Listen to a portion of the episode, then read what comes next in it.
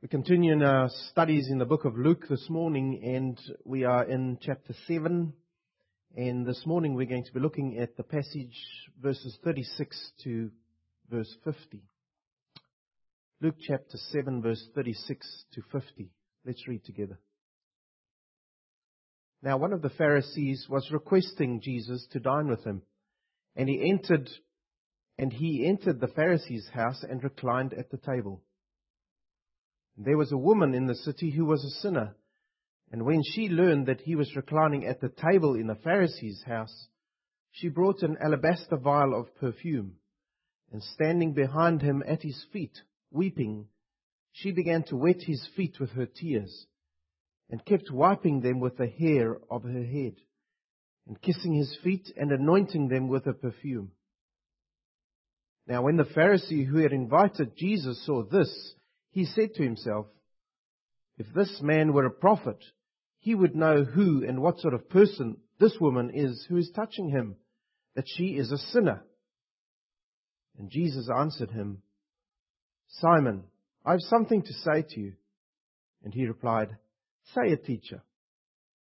A money lender had two debtors. One owed 500 denarii and the other 50. When they were unable to repay, he graciously forgave them both. So, so which of them will love him more? Simon answered and said, I suppose the one whom he forgave more. And Jesus said to him, You have judged correctly. Turning towards the woman, Jesus said to Simon, Do you see this woman? I entered your house, and you gave me no water for my feet. But she has wet my feet with her tears and wiped them with her hair. You gave me no kiss. But she, since the time I came in, has not ceased to kiss my feet. You did not anoint my head with oil, but she anointed my feet with perfume. For this reason I say to you, her sins, which are many, have been forgiven. For she loved much. But he who is forgiven little, loves little. Then Jesus said to her, Your sins have been forgiven. Then those who were reclining at the table with him began to say to themselves, Who is this man who even forgives sins? And Jesus said to the woman, Your faith has saved you. Go in peace. Now I'm sure you haven't found yourself in this position, but have you ever found yourself walking down the street and someone comes past you and you think, whew, man, that person's a sinner. No? Okay, it's me. Sometimes, you know, we look down our noses at people. We'll see someone and they don't quite look like they should look. They look a bit way out there. And we think, oh, they've got a long way to go. And you know, it starts reflecting on us. We start thinking, what a good person I am. Look at them. This is exactly what was happening in this reading this morning. There's two characters involved. Simon the Pharisee and this woman who was a sinner. And Jesus interacts with them and we can learn from that interaction. Just a bit of context before we carry on. If you look at the, what they call the harmony of the Gospels, in other words, where people have put the four Gospels together, and then they look at the timelines, will note that when Jesus has this incident at the Pharisee's home, he's just been speaking to the crowd before this and given an invitation, a gracious, a gracious invitation to the people where he said, come to me and I will give you rest. And this possibly explains why this woman finds herself in the position she is in. Because she seems to have heard the message of salvation. She seems to have accepted it, and now she's at this meal, and she wants to show Jesus her gratitude. So you need to know that little bit of background. So let's look at this curious Pharisee. Simon the Pharisee. What can we learn from him? What can we learn about him? We see firstly in verse 36 that Simon the Pharisee invited Jesus to a meal. Now there's no reaction. Alright. So, why was that surprising? Because you see, Pharisees didn't normally do that to Jesus. He was like their enemy. And so we've got to ask ourselves, so why? Why did Simon the Pharisee invite Jesus to a meal? And it wasn't just uh, a light biscuits and tea meal. This was a banquet. He invited Jesus to a banquet, a feast. What was his motive? Maybe it was curiosity. I want to get to know this Jesus a little bit more. He's making so much trouble for us, so I'll invite him for a meal. Or maybe it was pride. I'll get to grips with this, Rabbi. I'm an important Pharisee, Simon. Or maybe Simon the Pharisee had a bit of a good person syndrome. I'll show him and the other Pharisees what a good Pharisee I am. See, I've even invited this rabbi into my home. Now, those could be possible motivations, right? But he has Jesus for a meal to his home. Now we need to just stop right there and you need to climb a bit into Jewish culture here. So I'm going to give you a little bit of background on meals. What was the meal etiquette like when people were invited to these banquets? Firstly, males and females were separated. Sorry ladies, that's the way they did it those days. Alright? The males were together, they'd eat together, the ladies would eat together. But banquets, ladies didn't go there. Males had banquets. Alright, so that's the way it was. I can't do anything about it. And so here we have these guests, these male guests. And being a Pharisee, these would have mostly have been other Pharisees. Because Simon's going to make a point. And so we have these Pharisees arriving at his home. And the first thing that would happen was, and in our Western culture we might be a bit surprised, you'd get a holy kiss. Now men, don't be frightened by that. This was a holy kiss, right? This was um, going back to the Old Testament. When someone came to your door, you would show them an honor by giving them a holy kiss. It's a bit like the European kiss in a way. It's a bit two-sided affair. A peck and a peck. Alright? Bit like in the West we use the handshake today. It's a bit more formal. And um, in the Maori culture, a hongi, same type thing. And um, like I said, the European style. That was, that was mostly what it was about. So it wasn't quite the informal, hey bro, it wasn't quite that, alright, more formal. It was a holy kiss. And the next thing that happened was your guest would um, recline at a table or sit on a chair and then their feet were washed. Imagine if we had to do all this today, it'd be interesting. Their feet were washed, and I'll come back to that. And then their hair and their beard was anointed. If they had a beard, um, or if they had hair, by the way, um, it was anointed. So a little bit of oil, sometimes it was perfumed oil, was put on the hair and the beard, and then they were assigned a place at a table. So that was the general etiquette when you visited one of these homes. They usually sat at a low table when they were having a meal. Sometimes cushions on the floor and you'd sit on, kind of sit on your legs with your feet out behind you. But in this case, they'd kind of taken on the Roman and the Greek fashion, even though they wouldn't admit that, and they would recline at what they called a triclinium. It was a low bench. You'd kind of lie on your left side so that you could use your right hand to eat your food. The left hand wasn't used at all. And then your feet would be stretched out kind of behind you. And that gave an opportunity for servants to come in and while you were lying there, they would kind of wash your feet just kind of out the way. You wouldn't have to see. Alright, you're getting the picture? Okay. So, this foot washing, why was it so important? It was important. Don't just look past it. You see, your feet were seen in the Jewish culture as dishonorable. Why? Not because you had ugly feet, by the way, but because people mostly wore sandals those days and they'd walk along dusty roads. They didn't have beautiful tar-sealed roads like we have. And as you were walking along these dusty roads, you'd have animals there, you'd have animal droppings, you'd have people giving the good old hoik into the road, spitting, and it would all mix up with this dust, alright? You're getting the picture? And so there's your beautiful feet going through this dusty road, getting full of muck, basically. And so when you came to a home, it was really important that you had to have your feet washed. You see, if you didn't, your feet in a Jewish home unwashed feet would defile the home because of the animal manure and the dust and the dirt. And even more so in a Pharisee's home, they were nearly fanatical about these rules. And so we have Jesus coming into this home and he enters in, but none of this happens for him. Now that was saying something as well. You see, by not giving Jesus the holy kiss, by not washing his feet, by not anointing his head and his beard with oil, what was Simon saying? What was Simon saying? I have contempt for you. Dishonor. And so you need to pick it up. So that's what's happened. And Jesus and everyone knew what was happening.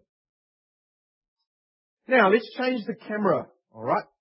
And we go to the meals and this woman. Now you need to understand how the meals work too in these homes. It wasn't a private affair where you closed the door and then you had your nice little cozy meal. No, no. It stayed open to the street. And the Jewish culture was that people could come in off the street. And especially those people who didn't have enough food, the destitute, they could actually come into your home and while you were reclined at your table, they could come and sit around the walls and they could just come and watch. A bit different. My home is my castle these days in our homes, isn't it? But here these people could come in off the street, they could come and sit around the walls, and they could even sit there and chat to your guests. And what they would be waiting for was the scraps from the table. And afterwards they would get handed out whatever was left over. And so that was kind of the cultural setting that we find ourselves in this morning. And so that is how this woman managed to get in, into this male place. She could sit there because she was off the street. And she went to Simon the Pharisee's home at great risk. You see, they knew who she was. She had a bit of a reputation in town. Now the Bible doesn't say she was a prostitute, but all indications point to it. She was a woman of no good repute. And they knew her reputation. They knew her character was a bit questionable. And yet she also came in and said something about her. She needed to see Jesus. And so she risked being thrown out of the Pharisee's home. She was what you might call today the first gate crasher. Right? And so there, you see the picture in your head. Now here's this woman. Jesus is reclining at the table. And she comes and stands behind him over his feet. She's going to wash his feet. That's what they thought. But she comes and stands at his feet. And in her hand she's got this alabaster jar, this vial, containing a very, very expensive perfume. And they were kind of sealed up. And the only way you could use this perfume was to actually break the neck like they do with medicine today when they inject you. Alright, they break the neck and then they managed to use this ointment. Well, she had to break this vial, which meant that you couldn't use it after that. It was spoilt. And she wanted to anoint Jesus' feet. She wanted to pay her respects to Jesus. And so as she's in the process, you need to go with me into this picture. Here's this woman, Jesus is lying there. She takes this alabaster ointment. Everyone knows who she is. And she breaks it over Jesus' feet. And she's about to anoint his feet when emotion wells up in her and she starts to weep. Can you see it in your mind? Here's this woman standing and she's starting to weep uncontrollably standing over Jesus' feet. And she's trying to anoint his feet, but nothing's working because she's weeping. Have you ever been in a situation where you weep so much you can't help yourself? That's her. And there she's standing over Jesus' feet, and the tears are pouring down onto his feet. And now she's, it's, it's I can see her, she can nearly not help herself. Oh, now what? And so the only thing she can do is she hasn't got a cloth or anything, it's not her home, and she's got long hair. Now in those days, you have to know as well, a woman was not allowed to wear long hair in public. She had to tie it up somehow. And so here, because you, if you wore your hair exposed like that in public, it meant you were a prostitute. Alright, well, maybe she had a head start. But her hair was tied up. She lets it down and here she is standing over Jesus' feet, and so she does the only thing she thinks she can do, and she wipes his feet with her hair. And then she anoints his feet with oil. And before she can find herself, she's down on her knees, kissing his feet. Imagine the scene here. There are these prim and proper men sitting here. Here's this woman weeping uncontrollably. You see the picture? You see, she was overwhelmed with this genuine sorrow. She was overwhelmed and overcome by gratitude for having her sins forgiven. We find that out later. Her heart is full to overflowing with love and reverence for this one who has opened her eyes to the kingdom. This one who has forgiven her sins, her many sins that she even had a reputation for. This one who had brought a radical change into her life. And she cries uncontrollably over his feet. She's past caring what people think. How do you see your faith? Have you ever got so emotional about it when you think about what God has done for you?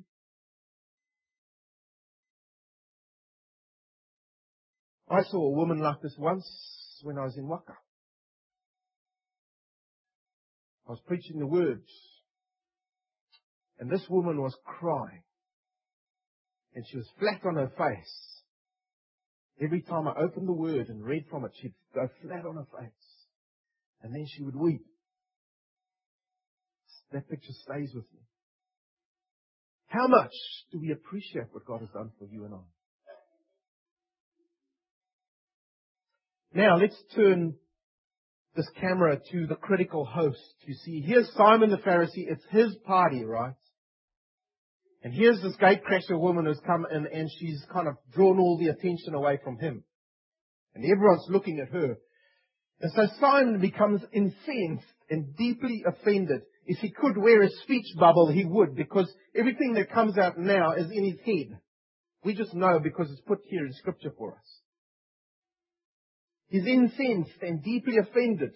Wasn't it enough that this woman had come into his home, this one off the streets, come among his Pharisee friends? Here she is in his home, and now look at her. And who's this teacher anyway? Why does he get all the attention? And worst of all, Jesus does nothing about it. He's allowing this woman to do this to him. Why doesn't he stop her? And he's incensed.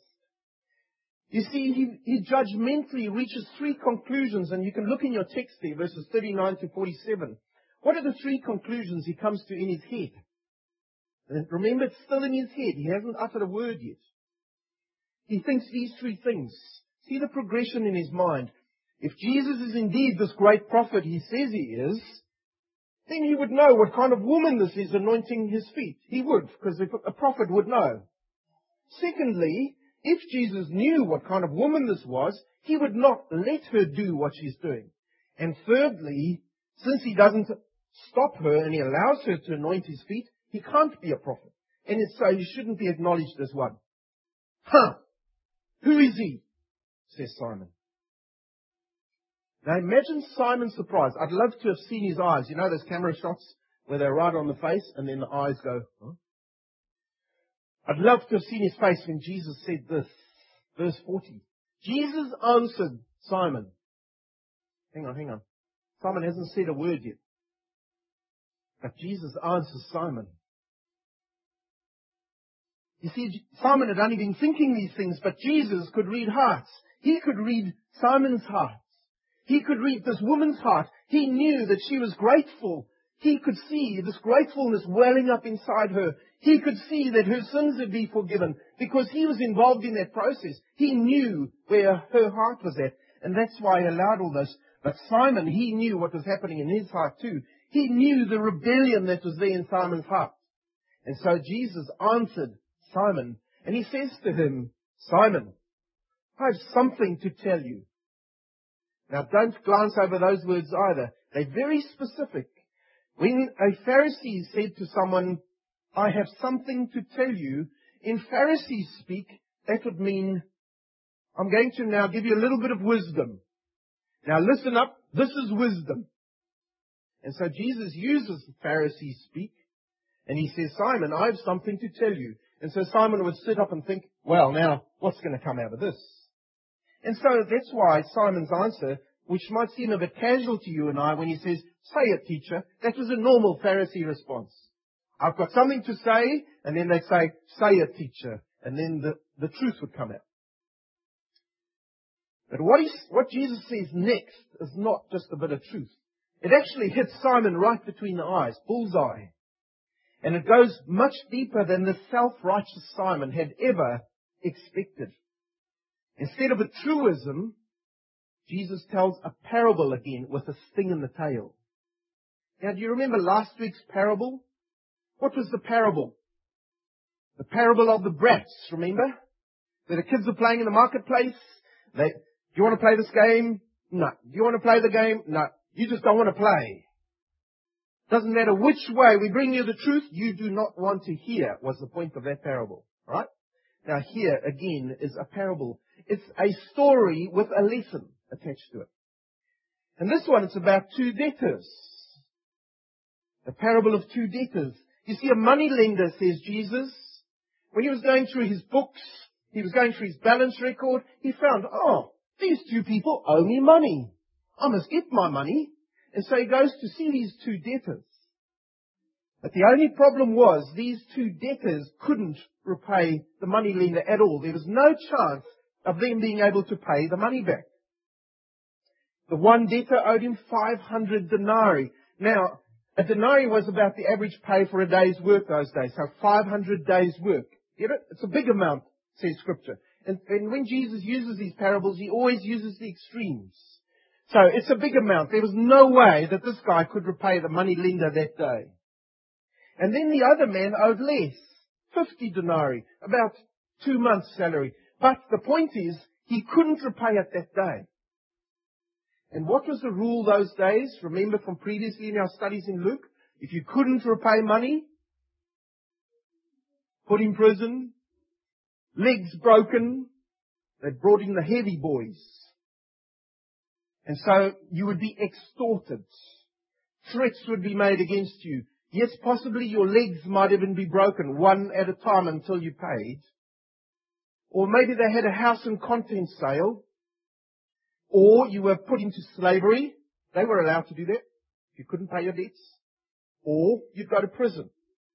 And so this money lender had every right to do this to these two debtors.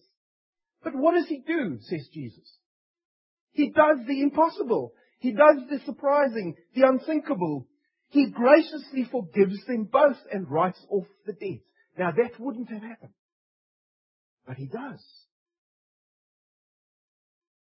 And then Jesus asks the setup question. I call it a setup. Those of you who play basketball, you've got someone who sets up and then the slam dunk, alright? Here's the setup question. Jesus throws in the air. And who would, the, who would love the money lender more, Simon? Now it's obvious, isn't it? Why is Jesus asking you this? This is an obvious question. And that's why Simon says, well, I suppose it's the one who was forgiven most. Well done, Simon. You've got the answer right, says Jesus. You judged correctly. You see, Simon, you can judge accurately when it comes to human affairs. You can judge accurately, Simon, when it comes to money affairs, but not when it comes to the heart and forgiveness from God. You see, here I am, Simon, and I can see this hidden speak happening because it was kind of unsaid here. Here I am, Simon. I am your money lender in life.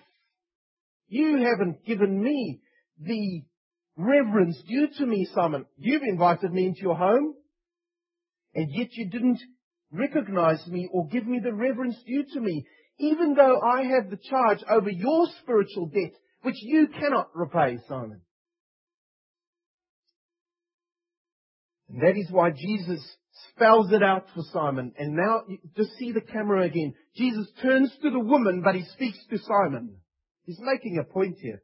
He turns to the woman and again to all those in the house, because this is publicly being said here now. Everyone, you can see those Pharisees sitting there at their little table. They're all listening to what Jesus is saying here to Simon.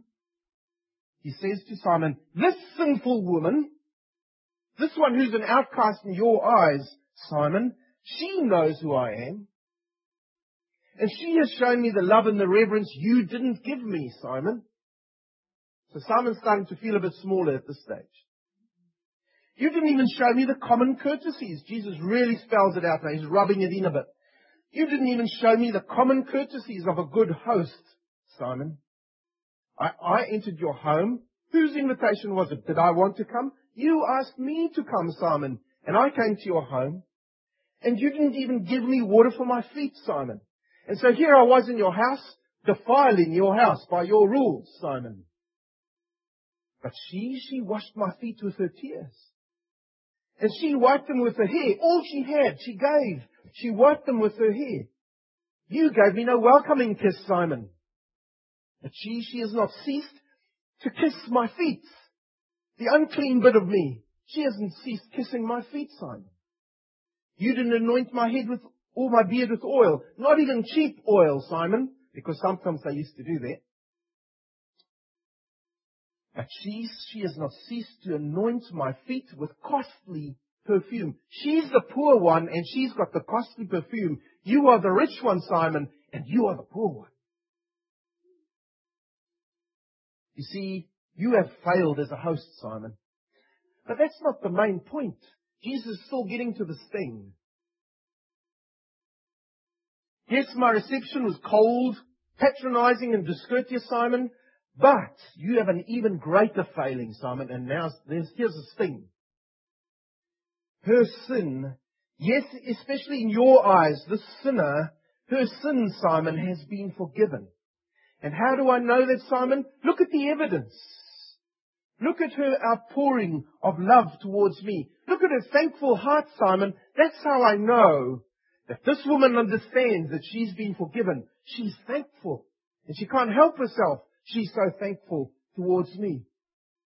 But Simon, and here's that sting, he who is forgiven little loves little. How much have you been forgiven, Simon? Jesus isn't, isn't, isn't, he isn't even saying, if the shoe fits, put it on. He's saying, Simon, put on the shoe, it fits. You get the difference? You see how great you see your sin and your need to be forgiven is the greatness of your thankfulness. What Jesus is pointing out to Simon is that self-righteous people have no need of a savior. Self-righteous people have no need of a savior. Self-righteous people are thankless towards God. And self-righteous people see their sin as not that serious. Tell me, where are you this morning when it comes to the way you see your sin and Jesus Christ and what He has done for you? Do you see your need of a Savior? Are you thankful towards Him for what He's done daily? Do you see your sin as not serious? You see, forgiven people react in a different way. Forgiven people recognize that they need a Savior, that they can't repay what Christ has done. Forgiven people know that they are filled with thankfulness and they express their thankfulness to their Savior. And they even do it publicly. And forgiven people see their sin in its proper perspective because they know that God is a holy God and that He cannot endure any sin and yet He saved me.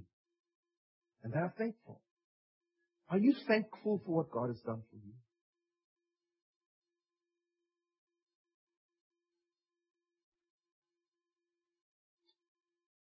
Those people who are good people in their own eyes think that they haven't got much sin to be forgiven for. And that's where Simon was. He was big in his own eyes, but God was small. Now let's look at Jesus, verse 48 to 50. How does Jesus now finish off this whole situation? He's made his point to Simon. I think Simon gets it. But the people still don't seem to get it, the Pharisees. And this woman is probably standing there. Now she's become the center of attention, which she really didn't want to be. But here she is. Jesus is going to deal with her as well. You see, she has shown her thankfulness to the Lord publicly. And so he finishes what he starts. Jesus always finishes what he starts in our lives. And here's the example. He turns to this woman again and he says to her, Your sins have been forgiven. Not your sins are forgiven. Get it there. It's past tense. Your sins have been forgiven. You see, and that shows us that previously she must have come to this insight. She must have had her sins forgiven. And when she heard that Jesus was here, she bust everything to get there to show him that she loves him for what he's done. Your sins have been forgiven. And so he confirms that in her. Because her coming into a Pharisee home, they would have done everything to disparage this woman on the streets. But the people at the tables, the other Pharisees sitting there, they didn't get it. Not yet. Because we see they begin to say to themselves, again, they're thinking thoughts. They begin to say to themselves, who is this man who even forgives sins? Now don't miss two, those two words, this man. Who is this man? They were really pushing Jesus down. Who does this guy think he is? He calls himself a rabbi. He calls himself the great teacher. He even says he's the Messiah. But who does this man think he is? He even forgives sins. He's doing what only God can do. Get it? He's doing what only God can do. They needed to repeat this to themselves.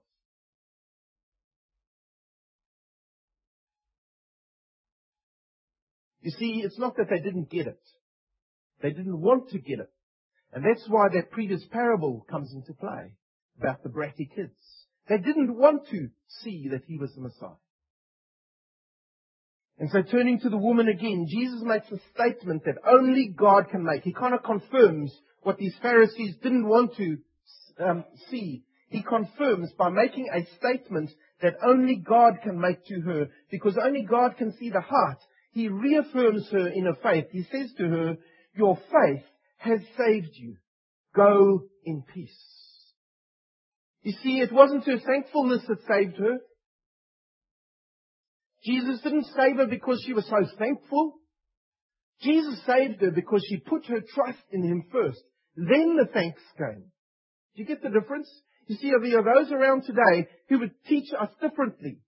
They would say, you've got to do this, you've got to do that, you've got to go on a pilgrimage to there, and then you will be saved. Jesus says, no, put your trust in me first. You don't need to do anything else. I will do the rest. And then be thankful to me. We need to understand that. It's faith that saves, not works. Have that clear in your head. It doesn't help being a good person. You will go straight to hell if you haven't put your trust in Jesus Christ. And so if you're a good person here today, I plead with you, don't trust in your goodness. Bow your knee to Jesus Christ. Believe in Jesus Christ. He is the only way to the Father. I am the way, the truth, and the life, said Jesus. No one can come to the Father except through me. Have you bowed your knee to Jesus Christ? The gospel message comes to you this morning. Alright, that's them. Now we come to the so what question. We've read this in scripture. Yep, interesting story. Yep, I didn't know that about eating things. But, so what? How does that affect you and I? You see, there's purpose in this for you and I too. Otherwise, God would have given us His word, said it, read it, and then you can go to heaven and it's all over. No. We've got to live it out now. We've got to learn from these people. So what can we learn? And I've got five things that I want to put before you very shortly this morning. And the first thing is, give thanks. Exclamation mark. Give thanks. Be thankful.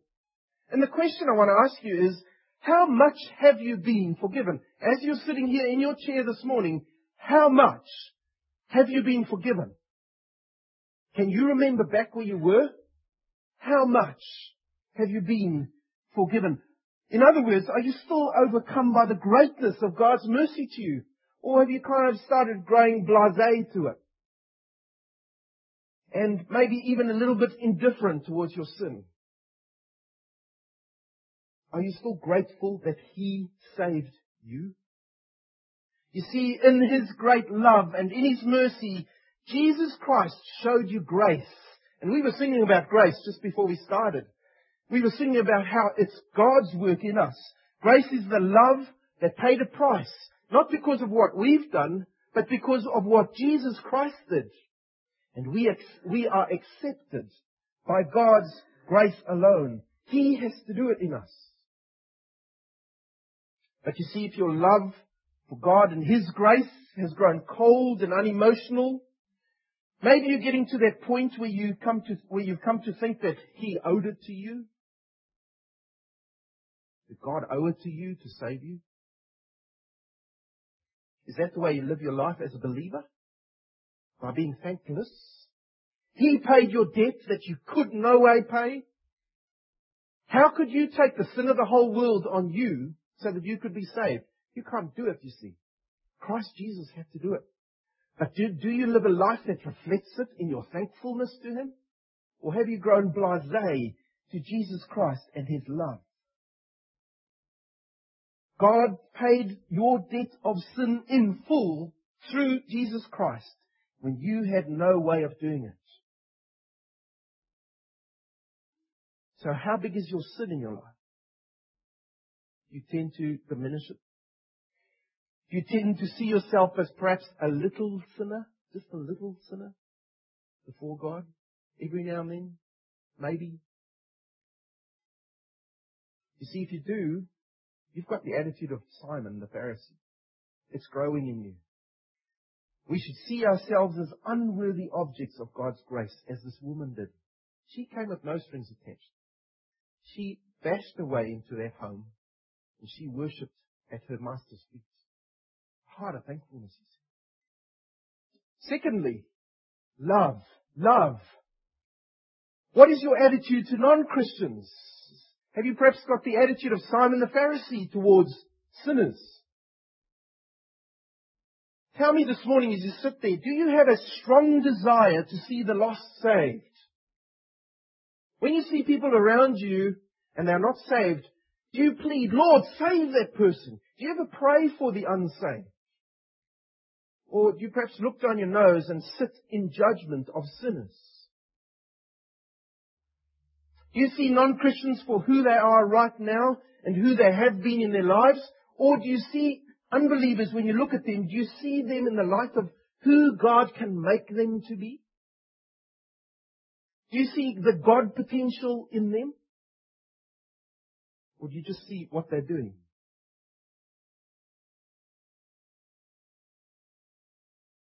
You see, sometimes unbelievers look at us.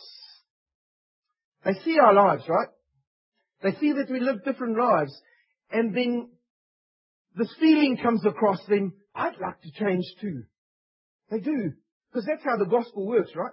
They see us and they think, man, I'd like to have my life worked out as well. I'd like to change. But you know, when they look at us, what do they see in our eyes when we look at them? Do they see a love for them? Or do they see us looking down our noses at them? You see, because what we are saying to them is that yes, I'm saved and the gospel has reached me and I've changed, but I don't know about you. I don't know if God can save you. They see it in us, in our attitudes. And so it's so important for us to love the lost. Not in their lostness, but we love them for the hope that this amazing grace might also come their way. And we love them. Can they see it in you? Thirdly, don't just love these unbelievers. Engage with them. Engage with them. And the question I want to ask you is this. Do you isolate yourself from sinners? It's a very real question today. You see, we get so busy with churches. We get so busy with our church activities, home groups, all kinds of schooling. We, we get so busy with our Christian stuff. There's no time for non-Christians anymore. We don't put ourselves among unbelievers anymore. It's possible to live a life just among believers, nearly. But Jesus understood that in order for light to shine in darkness, the light must engage the darkness. And that is why Jesus said yes when Simon the Pharisee invited him. He knew what was going to happen, but he wanted to engage with the darkness. He put himself out there. Are you perhaps staying safe in the comfortable confines of the church and its activities. Or perhaps you are deliberately engaging, and the key word here today is intentionally. They use it in the Baptist magazine, so I'll use it. Are you being intentional about reaching unbelievers? In other words, how do I do that?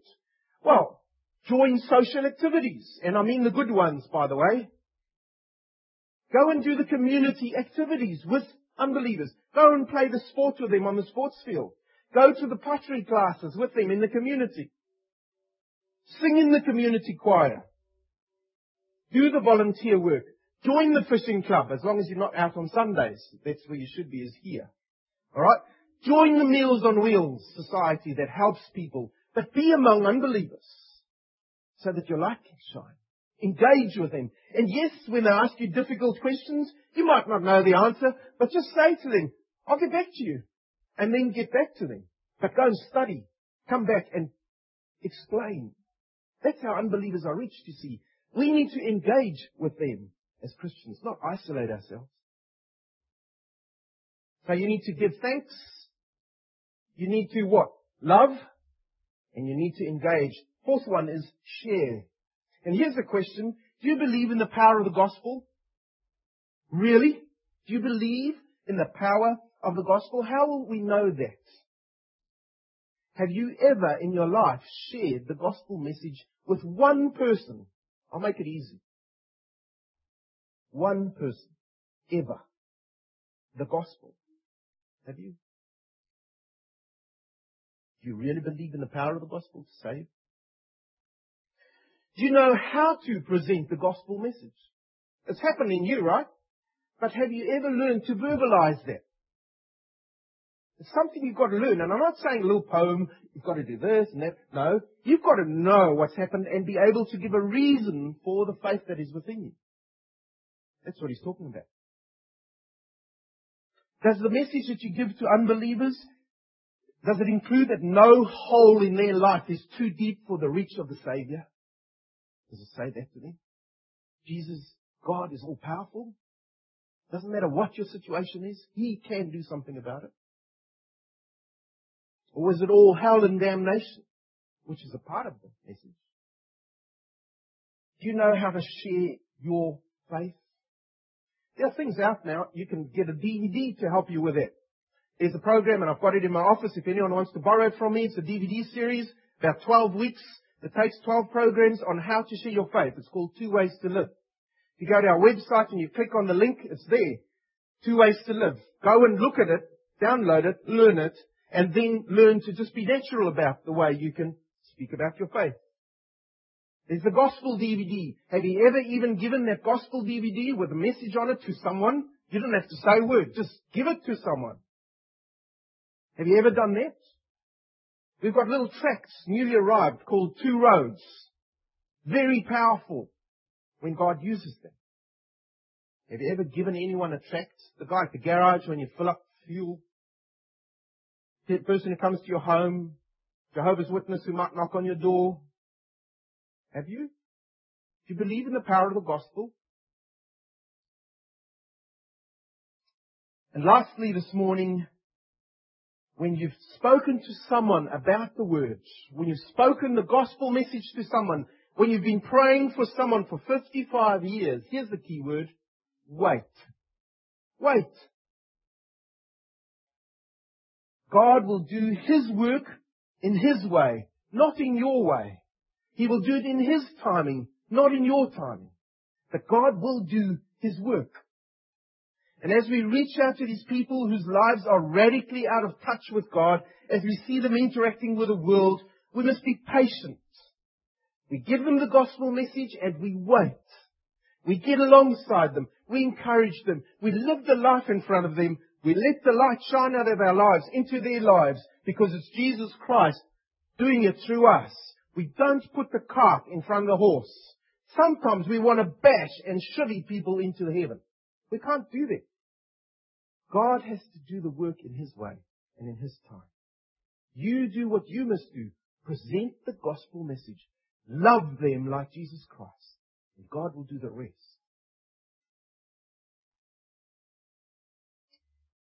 I want to put two verses, one verse in front of you this morning, and I'm going to ask that you just put it up there. Ephesians 2, verse 8 and 9. Now look at these verses. Just put it up. Next slide, please. For by grace you have been saved. Now look at that carefully because your name's going to come in here soon. For by grace you have been saved. Not by your works. By grace you have been saved through faith. Not through your thankfulness. Through faith. And that not of yourselves. It is the gift of God, the free gift of God. Not of works, lest anyone should boast. Now let's say that together. And where it says you, I want you to put I in there so it gets personal. Alright, read through with me. For by grace I have been saved through faith. And that not of myself, it is the gift of God, not of works, lest I should boast. Is that true in your life? Jesus teaches Simon here this morning, where much has been forgiven, there will be much love. Where little has been forgiven, there will be little love. Do you have an attitude of gratitude, to use an old slang phrase? Do you have an attitude of gratitude to God? Does that show in your life in the way that you thank Him? In the way that you love unbelievers? In the way that you engage with the world?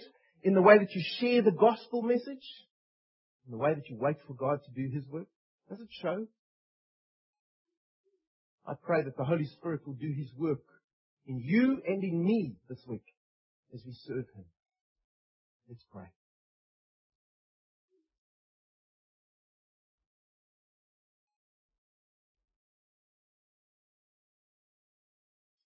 Lord, in our society today, we are taught that the best person, the strongest person wins. And yet you teach us that when we come to you in humility, when we come and we know that you are God, that is when you do your work. And Lord, how do we come to know you like that? It's because you've already been working in us through your grace. Lord, thank you that we are saved by your grace and your grace alone. And we respond in faith to that work of grace. And then you make us new. You give us life where there was only death. And then you make us perfect in your Son over time. Lord, thank you for that great work that you do. But Lord, now help us in this week to live out that saving message in the way that we live to people around us. Lord, save us from looking down our noses at those who do not yet know you and thinking how good we are. Lord, may we see them as those who have the potential to be saved by Jesus Christ and changed by you. May we love them with the love of Jesus Christ so that they can even see it in us. And Lord, keep us close to our knees in thankfulness to you. May we be like this woman who just poured out her thanks. She didn't matter who thought what gave it up to you. May we be thankful in that way, Lord. And Lord, help us as Westerners to even show it through our emotions. Help us to cry out in thankfulness before you and to give you praise. Because you are great.